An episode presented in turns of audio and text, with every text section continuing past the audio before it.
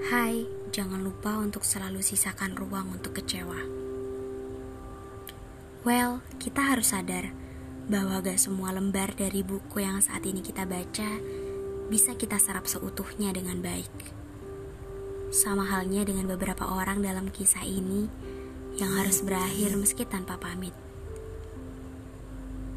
Yang aku dengar dari cerita beberapa kisah anggota semesta yang kurang beruntung dalam percintaan. Awalnya mereka berharap bisa abadi seperti Romeo dan Juliet. Tapi itu hanya tentang ekspektasi semata saja. Kita hanya penduduk bumi yang sedang, telah, dan sampai saat ini selalu berharap pada sesama manusia. Tak peduli patah di akhir cerita karena kebal, beberapa jenis tangisan sudah dicoba. Ketika kecil kita nangis sejadi-jadinya karena ingin terlihat dan dilihat oleh orang lain. Berharap orang-orang itu bisa membantu menenangkan tangis kita. Tapi ternyata yang bisa melawan itu semua adalah diri kita sendiri. Ketika dewasa, kita menangis sejadi-jadinya. Tapi bungkam, diam, karena tidak ingin melibatkan banyak jiwa dalam kesedihan ini.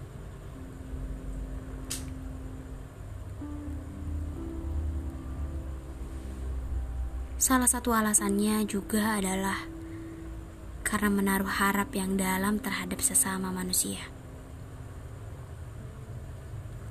Manusia-manusia ini aku sebut manusia kebal. Manusia yang tidak takut untuk patah.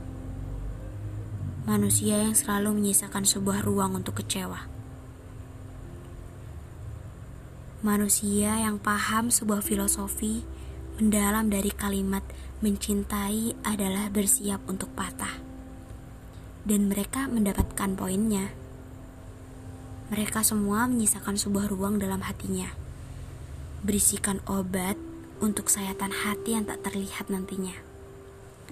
Untuk energi baik yang sengaja disimpan untuk stock out kecewanya. Dan pura-pura menjadi manusia pelupa yang tak berperasaan. Hal itu semua dilakukan untuk menyembuhkan dan membius rasa sakit itu bukan karena tak punya hati, tapi karena hatinya masih berfungsi dan logikanya masih berjalan. Makanya, jalan inilah yang dipilih. Pembahasan ini sebenarnya ringan, tapi jadi berat karena harus selalu diingat. Karena manusia tuh kadang sibuk berkelana mencari sesuatu, padahal yang dicari adalah sumber penyakit. Susah memang berbicara dengan orang yang sedang patah hati. Karena saat ia berbicara dan duduk pun di samping kita, yang berbicara bukan logikanya. Yang membantu mengelola bahasanya bukan logikanya, tapi hatinya. Itu bahasa hatinya yang sedang ia tata. Susah dijelaskan sih karena melibatkan perasaan yang tak terlihat. Apa kamu sudah siap untuk menyiapkan ruang itu? Menyisakan ruangan itu. Sebuah ruang untuk kecewa.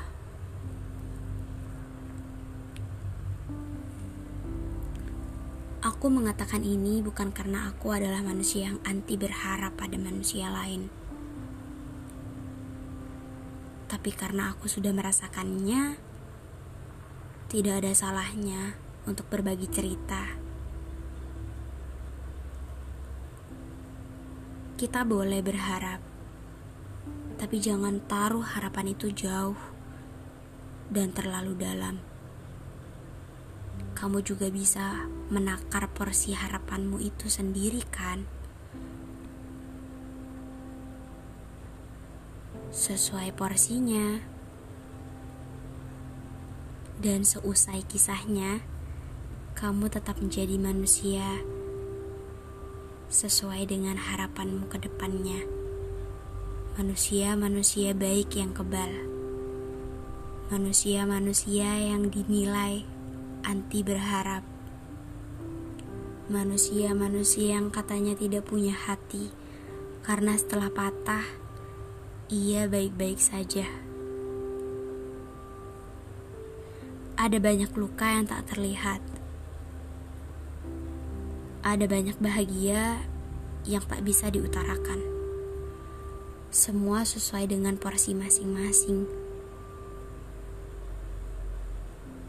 Dan perasaan tidak terlihat. Ia bisa kita duga dengan sikap.